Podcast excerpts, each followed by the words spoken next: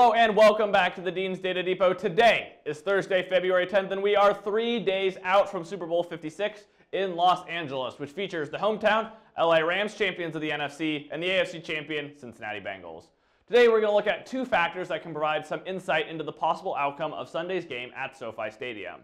Those two factors are geography, or the physical proximity of each team to the Super Bowl city, and offense and defensive rankings, and how those have historically contributed to success in the Super Bowl.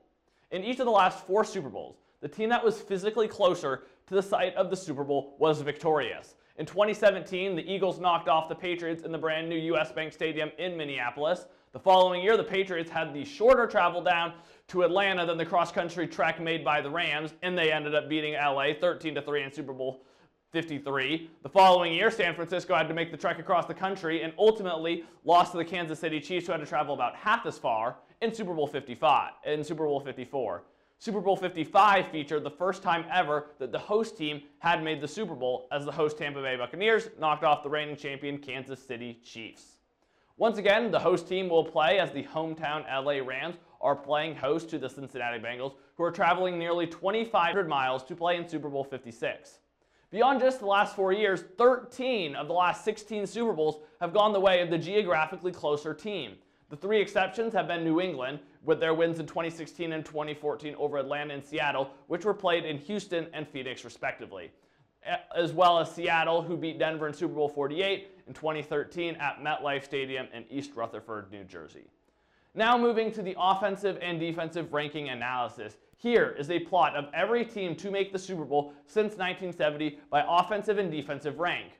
As you can see with the winners in green and losers in red, the teams lower on the y-axis are mostly green, meaning they had a good defense. This has tended to lead to higher success, while teams low on the x-axis, a good offense, are more likely to be red if their defense is mediocre and even sometimes if they have a good defense. Now, if we break down these average rankings by the winners and losers, on offense, the average ranking for a winning Super Bowl team is an offense that is just inside the top eight. For losers, it's, it's ironically slightly better, inside the top seven. For defense is where the real difference is. For defense, Super Bowl winning teams have an average ranking of 7.44, while Super Bowl losing teams are on the outside of the top 10 at almost 11 with a 10.88 average ranking. Now let's make this board a little larger for this next part. This is how teams have performed based on the relative ranks on offense and defense relative to one another. To set the baseline, the Rams this year had the ninth best total offense, while Cincy had the 13th. On defense, the Rams were once again better, but by a slim margin, having the 17th ranked defensive unit compared to the Bengals' 18th best. Since 1970, teams with the better offense have gone 20 and 30, or a 400 winning percentage. Breaking that down further, the team with the better defense has gone 12 and 9, good for a 57.1 win percentage. And a reminder for just from a moment ago, the Rams fit into this category, a better defense and better offense. Now, if the Rams had a worse defense than the Bengals, the historic win percentage for those teams is a hair over 27.5%, going 8 and 21 in those games. Now, going over the defensive side of the ball, teams with a better defense have gone 33 and 16 in the Super Bowl, a 66.6 win percentage. Once again, the Rams had both the better defense and offense, and those teams have gone 12 and 9. The teams with a better defense and worse offense have actually performed better, winning the Super Bowl at a 72.4% clip. The Bengals fit neither of these categories, given they have a worse offense and defense. Those teams have gone 9 and 12, a 42.9% win percentage. How do these two teams fit into the historical landscape of Super Bowl teams? Here are the three most similar teams by ranking to both the Rams and the Bengals. The most similar team for the Rams and Bengals are the 2009 Colts and 1999 Titans, respectively. Both teams with decent defenses and high powered offenses that were stymied by their opponents' elite defenses late in the big game. There are a few winners on this list. There are a few winning teams on this list, as the Rams share some similarities to the Chiefs team that won it all just a couple years ago. And the Bengals show some resemblance to the 2012 Ravens, who, in an aside, put a dagger through my Broncos country heart in the divisional round of that season. A question still remains. Why doesn't either team show an overwhelming favoritism in this game? Data has shown that both of these teams have a decent shot. Neither team exhibits sheer domination on either side of the ball, particularly on defense. The difference in win percentage between teams with a top 10 defense and those with defenses outside the top 10 is over 20%. For offense, it doesn't change For offense, though, it doesn't change and stays static at around 50%.